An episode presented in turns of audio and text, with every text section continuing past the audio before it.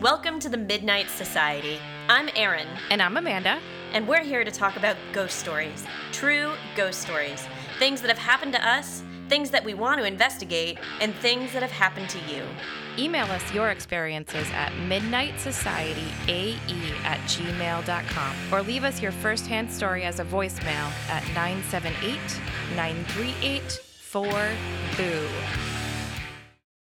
We're recording, I think. Yes, we are. Hello, listeners. Hey, everybody out there in Radio Land. We're here to radio you up, which is what we said in the first episode. Hey, girl.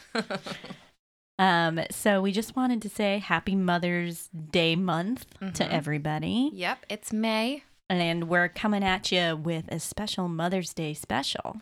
Yep, and this tiny intro for you is just to let you know that this episode was a long time in the making. In our past episodes, we may have alluded to the fact that I had some history with my mother and her spiritualism and the fact that she sees spirits all the time for my entire life. Yep, and we've been stringing these listeners along for a long time, being like, and you're going to hear about that someday soon. Yeah, so now it's happening, and we felt the need just to give you a little bit of a prelude because this episode, because it's personal and because it has to do with my family, a lot of my family, it's just a little more serious than usual. But don't fret. We still burp and slurp wine. And it's going to be spooky as fuck. So I grew up in upstate New York in this really run-of-the-mill community. It was the kind of place where your neighbors all knew you and everybody knew each other's business. And if you did anything out of the ordinary, people would kind of look at you sideways. Judging. Very judgy. Mm-hmm. Very white. Classic. And I know I've mentioned this in previous episodes, but for the sake of this conversation, I will mention once again that my father passed away pretty suddenly when I was 14 years old. And it's important in this context because it was absolutely formative in terms of how I approached spiritualism and stuff going forward. So it was around this time that my mom informed me that I was psychic. Oh. And she started taking me to her psychic circle, as she calls it. And this is where I frequently felt pressure to prove myself as special because my mom took me there and bragged about her psychic daughter. And maybe you'll get to this, but have you ever felt that? Have you ever felt like you've had an intuition that I can't tell? Yeah, I'm not sure if I could say one way or the other that I have or haven't had any sort of like extrasensory experiences. But I think the biggest takeaway is just that because it was important to my mom, being that I was a shitty teenager, I sort of just turned around. That's all teenagers are. Yeah, I was like, yeah, no, it's not happening. I feel almost as if because I was expected to make something of it from a young age, right. I didn't want to. And we're like 90s angst teens. Totally. You know? So, my mom started taking me to the psychic circle. There was a lot of testing. Maybe not testing. Maybe not the best word for it. It was, I'm thinking like Ghostbusters. The guy's like, do you see a circle? Oh, yeah. There were no... I mean, I wish there had been cards like that. It was more like, that. Psychometry, where they have you pick something, hold something of some, like another person's possession and tell them what you feel. But it was more like... Sounds like tapping into intuition. Everybody would put something into a box and then you'd have to pick something out. So, and it would always end up with me saying, no, I feel like I have the weight of the world on my shoulders. And they would say, oh, you're so talented. But yeah, so my mom started taking me to these places. I started doing these weird things. Wait, how many people would be in these? Like, how big was this community? Oh, well, it was very small town, but it was usually around, like, I would say 8 to 12 people per circle. That's a It was significant. Big circle for a small town. Yeah, and you'll hear, my mom has told me before that she initially started going to the psychic circle as a grief group when my dad passed away. Okay. She felt like these were people that she could relate to on a level that she wanted to be on because she wanted to sort of connect with that other side. But she was already having these kinds of experiences before then? Yeah, since she was a little girl. Okay. So, but, you know, simultaneously with all of this, I found myself rejecting that ideology that my mom had introduced me to, mm-hmm. that spirits exist mm-hmm. and that they want to communicate with us. And I think a lot of us are probably familiar with that kind of rebellion in our adolescence, whether it's religion.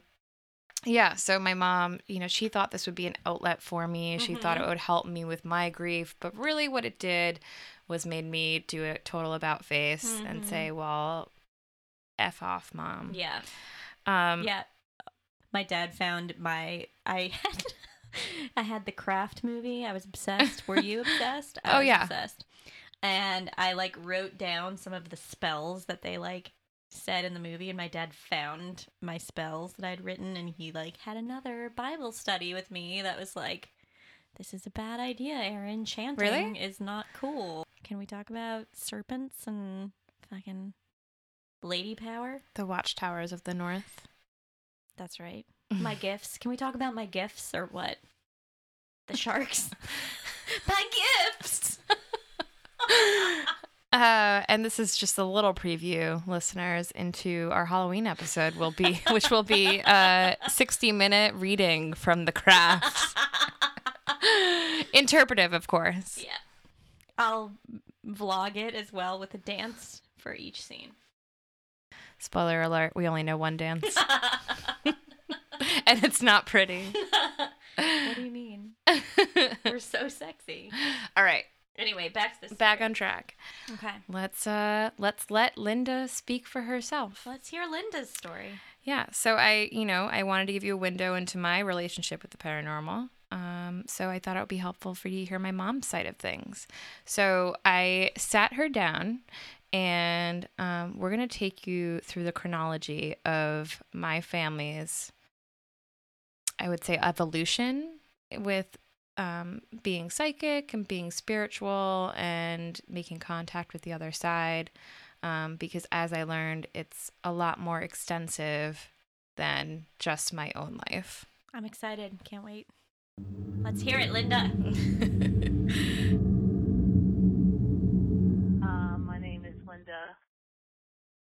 I'm 58 years old. I'm a computer operator, and I have 2 children. So I wanted to talk with you about spirits. Do you remember any stories from when I was little? Well, I remember at one point you were very upset. I don't know how old you were, maybe a year and a half, and you got the message, of course, that somebody was watching you.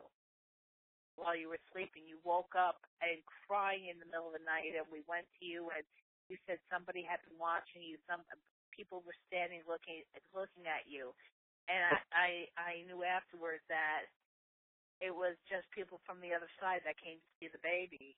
They meant no harm. They were just looking, you know. So it bears mentioning that this is not an unusual story to hear from my mom. As with many people who are familiar with the other side, she has a very friendly and comfortable relationship with spirits and with her own spirituality. I mean, just coming to see the baby, that really is creepy. That line, they just came to see the baby. Yeah. Yeah. And it was like a man and a woman, right? Or was it? It was, I believe, 2 women and a man. 2 women and a man. I'm just like imagining them in like top hats and like Victorian garb. Well, that's what I imagine. Feel like I also visualize some kind of Victorian garb. Yeah, which also makes no sense because the house we were growing up in was built in the 60s. Yeah, but the property could have been could have had a connection to something. Yeah, I mean Albany was like very, very early colonization, even before the Revolutionary era. Yeah. So, I would love to have a talk with Linda because I'm so impressed that like that kind of thing, like ghosts coming to like see her baby, didn't freak her out. I know. Well, that's exactly, you know, she had a very casual relationship with spirits. Yeah. And I feel like I said in our first episode, like, I feel pretty comfortable with a lot of this stuff. I try not to let it bother me. I feel like you do that, you give it control, mm-hmm. you give it power, so you just have to be like comfortable in it. So I'd love, like, right. if that was my fucking baby, I'd be like, oh fuck no, I'm getting out of this house. I'm running for the fucking hills.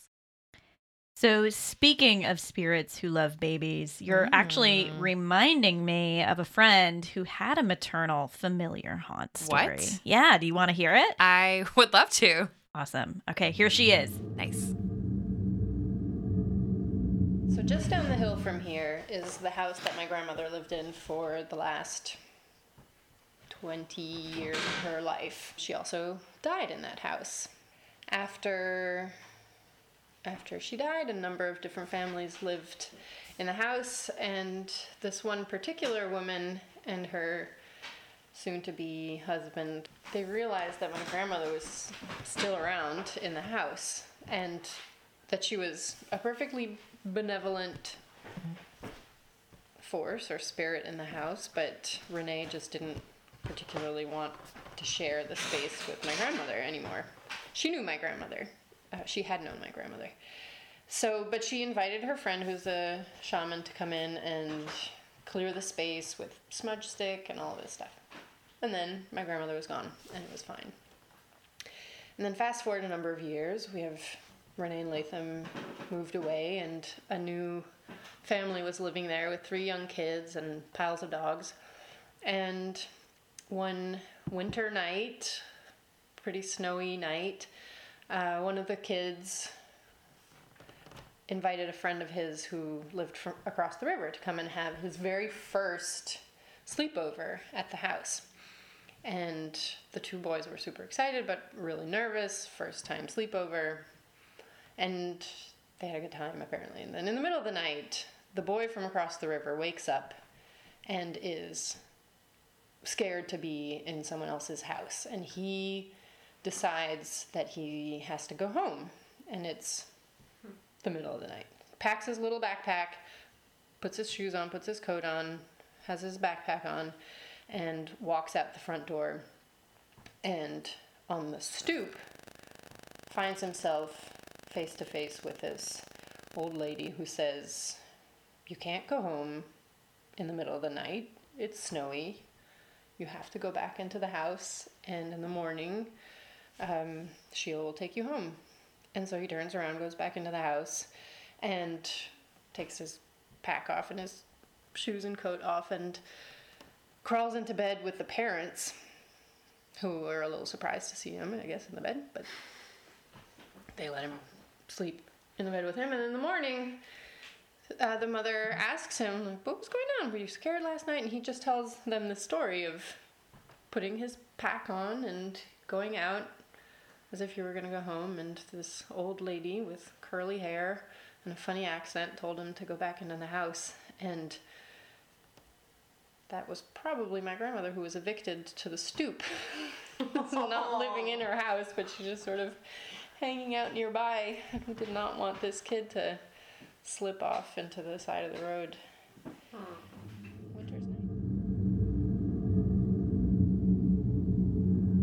Wow. Yeah.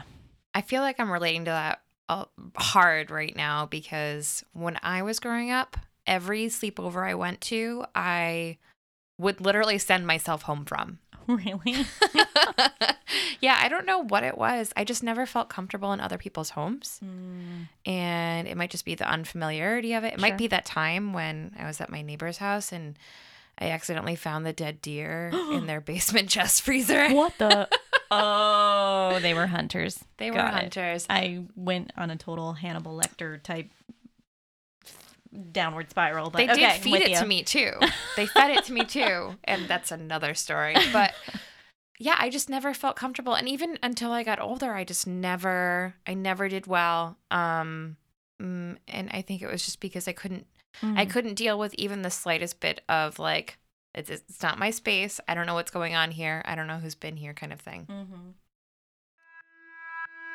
Hey listeners, want to stay up to date on what we're up to and get some sneak peeks of the people we're interviewing, the places we're investigating, and the spooky stuff that's scaring us right now? Follow us on Instagram where we'll post updates all the time. You can find us there at Midnight Society Pod. And if you've had a paranormal experience and you'd like to share it, you can get in touch with us at midnightsocietyAE@gmail.com or give us a call at 978-938-4BOO. That's 978-938-4266. I like being scared. Yeah. Let's preface with that. But I also get scared very easily. Yeah. I freak out and I tend towards the blubbering. Mm-hmm. And I think a lot of that has to do with the fact that I don't feel comfortable with this relationship that I have with the paranormal. That's still something that I'm growing into mm-hmm. and that I need to like sort of find my place in. Like, I don't know if I feel comfortable being psychic, if that's something that I have the ability to do. Like, you know, and so that's why like, I like to describe myself as a recovering skeptic yeah. because I want so very badly to explore the side of myself, but yeah. I'm still learning Amanda, how to do that. I'm so excited if you become like fucking psychic by the end of this project. So can you tell me when you first started thinking that I had psychic abilities, or when you first started thinking about taking me to the psychic group with you? Well, I knew you had it when you were a baby because you told me about the people that you saw looking at you. If you didn't have it, you wouldn't have seen them. You were about 4, and I came home from work one night, sitting on the couch in the living room, and I hear you call Mommy, and you never woke up in the middle of the night, so I was surprised. I went down to your room, and you're sound asleep. I go back and sit down, and everybody else is sleeping, and I hear it again, Mommy. And so I go back and look, no, you're sound asleep. So finally I go to sleep. The next day I ask your dad. He said, oh, I was hoping that you wouldn't find out about this. He said, for the past week, you know, he says there's been, you know, like he would be downstairs in the basement watching TV with you and your brother, and from upstairs someone would yell, Daddy. And he, you know, and you were sitting right there, and it was obviously a little girl's voice. And so he also told me that one night he was getting some stuff out of his dresser, and you were just kneeling on my bed, and you had your back, no, you were facing him. And he said, all of a sudden you said, Daddy, did you touch my back? And right away he knew, and he said, yes, I did. And, you know, that was good enough for you. So it was the Christmas season. And while you went to nursery school, Keith, I'm not sure if Keith was in Red Mill or in kindergarten, but we had the Christmas tree up. And, well, even before that, I took one of your dolls, and I put it on the couch one night before I went to sleep, and I said, I told the little girl if she wanted, she could play with it. And when I woke up in the morning, I was the first one up, and the doll had been moved from the couch to the love seat. So that gave me confirmation that, you know, I knew someone was there. And then I would talk to her during the day, and we had, I don't know if you remember, we had a little bell ornament, and mm-hmm. I asked her to ring the bell. And I was down doing laundry, and the bell was ringing like crazy. And, of course, I went upstairs then, and no more bell. She only rang it when I was out of the room. So she wanted you to come back? I'm not sure. She did what I asked her to do. That's what it was. And then I guess through a bit of meditation, Michael called.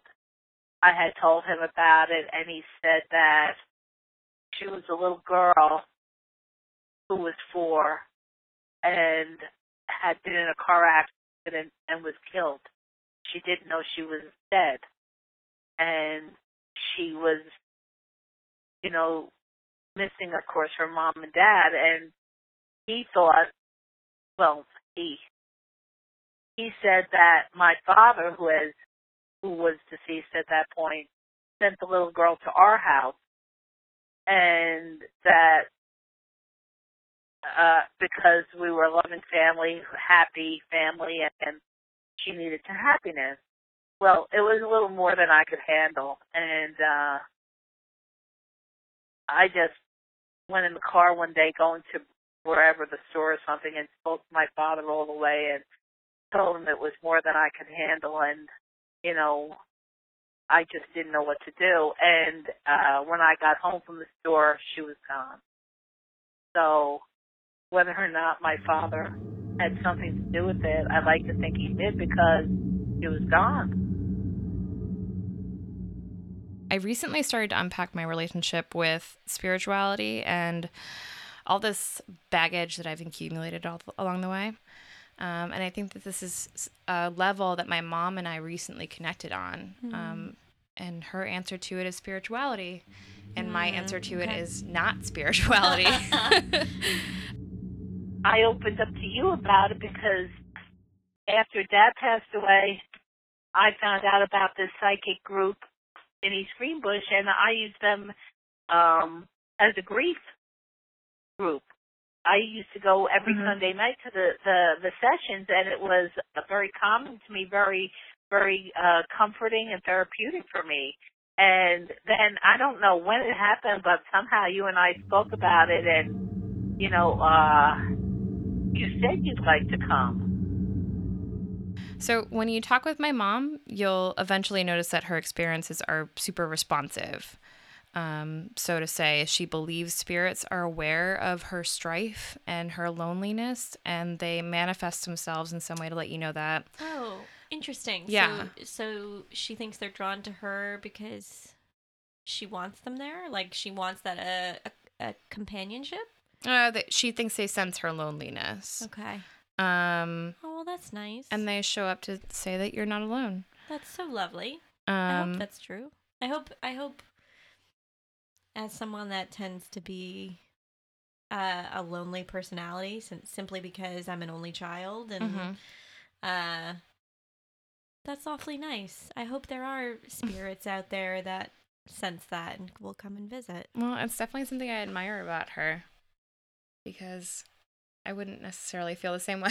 Really? Yeah, you're like, no, fuck off. Mm. Well, and that's something she raised me with, this idea that if there's a spirit around, this is the first thing she ever told me right after she said you're psychic, was if there's a spirit around and you don't want them to be, just let them know. Yeah. Because I think I have one of those, like, what if I'm peeing? Is Grandpa watching me? And she's like, no, just... And if you think he is, just tell him to leave. Right. Which is really this, like, very, I mean, not in a bad way, but it's a self-serving, like, this is, I'm going to form this around my worldview. Like, spirits exist, but only when I want them to. Right. But I don't think that's an uncommon theory, because even in terms of, like, what makes me confident in the situations like the cemetery that we were in is just, it's all about intentions.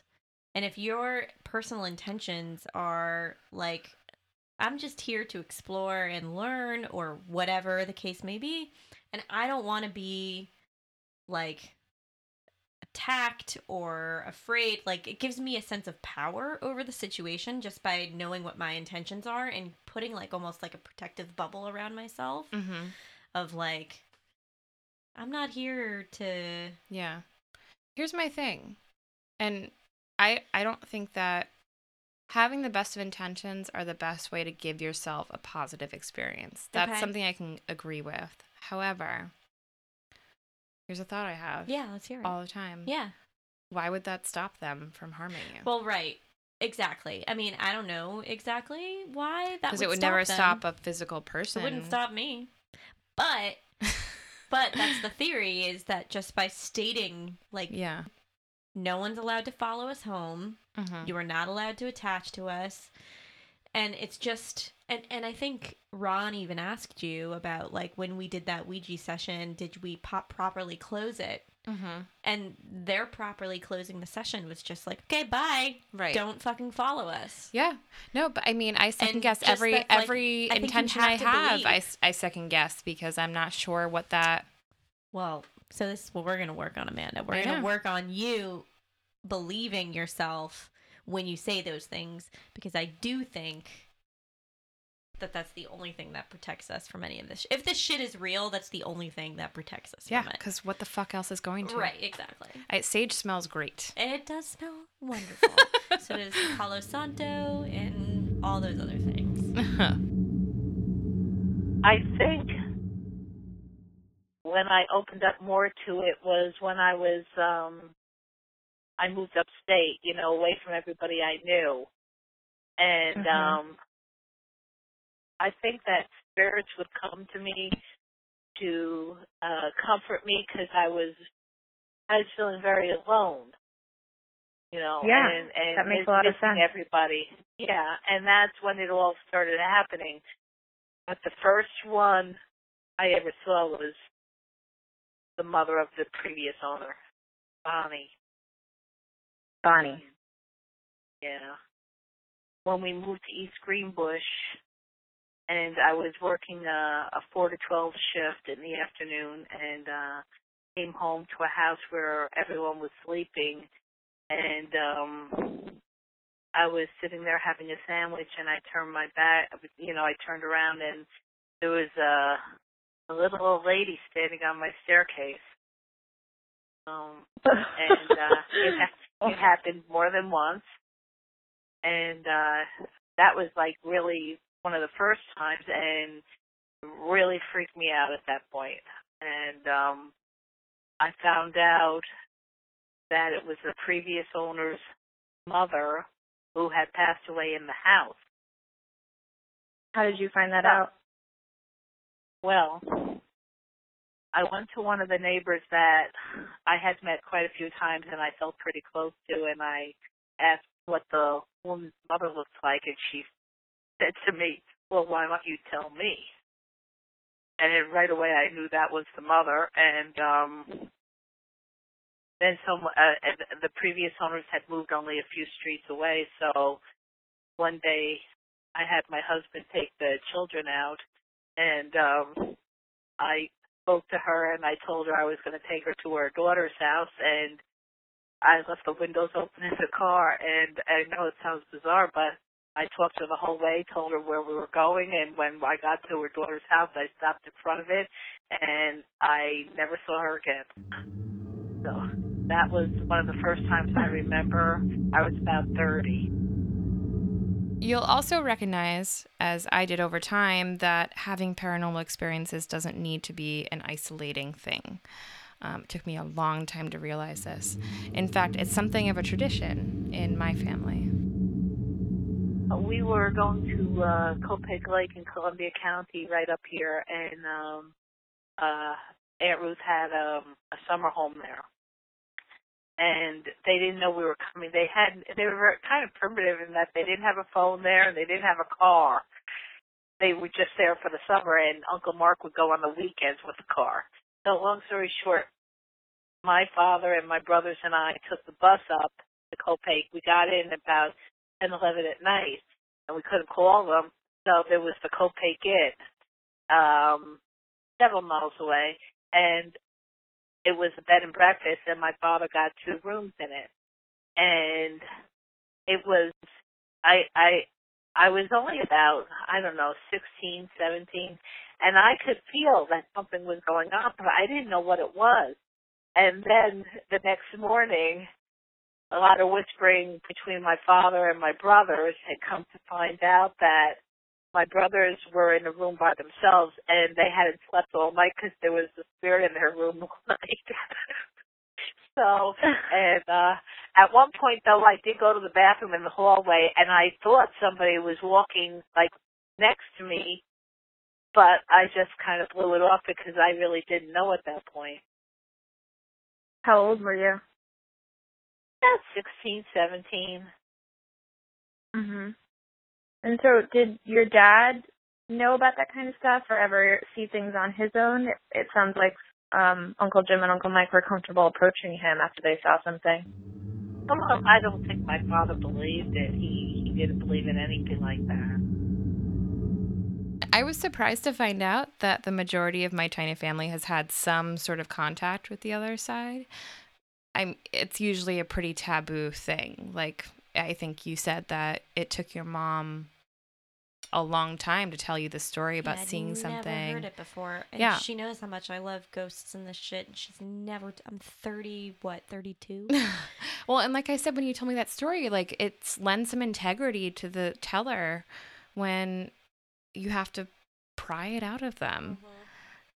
Mm-hmm. And it's the same with my family. Like, it's not like we ever talk openly about stuff like this, except for Linda, of course, because Linda's special. But it seems a gift. She does.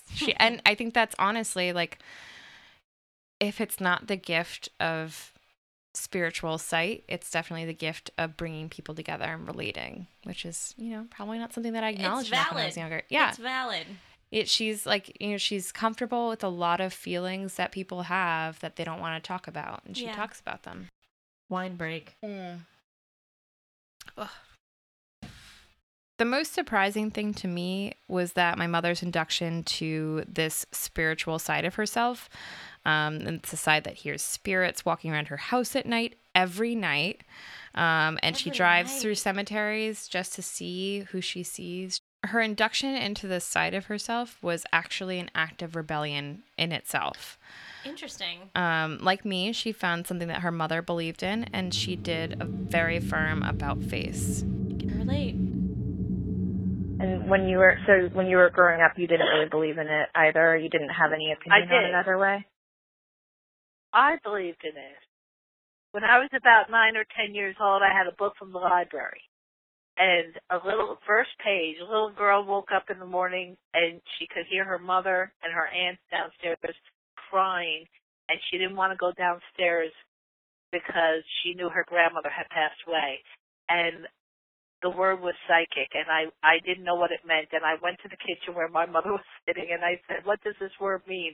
And she said, oh, that's a crock of, you know, crap. And I still didn't know what it was, but I knew I wanted it.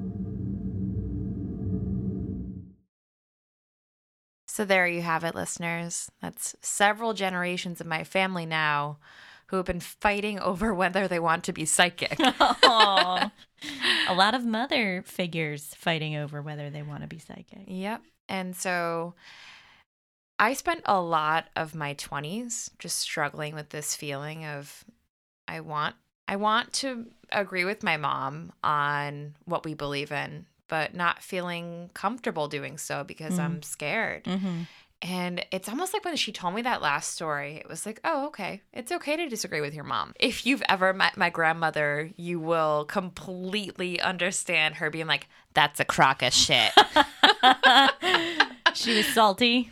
Yeah. So I was really psyched about this project simply because my mom told me so many stories that I'd never heard before. Yeah, that's awesome. It made me feel a lot more comfortable with a lot of the stuff that she and I had talked about. And so this is my Mother's Day gift to myself. So everyone, go hug your mama, go hug your grandma, your aunt, your teacher, whomever. And remember that if your family has passed, they'll always be with you, just not when you're peeing. No. Good. And not when you're making sweet, sweet love.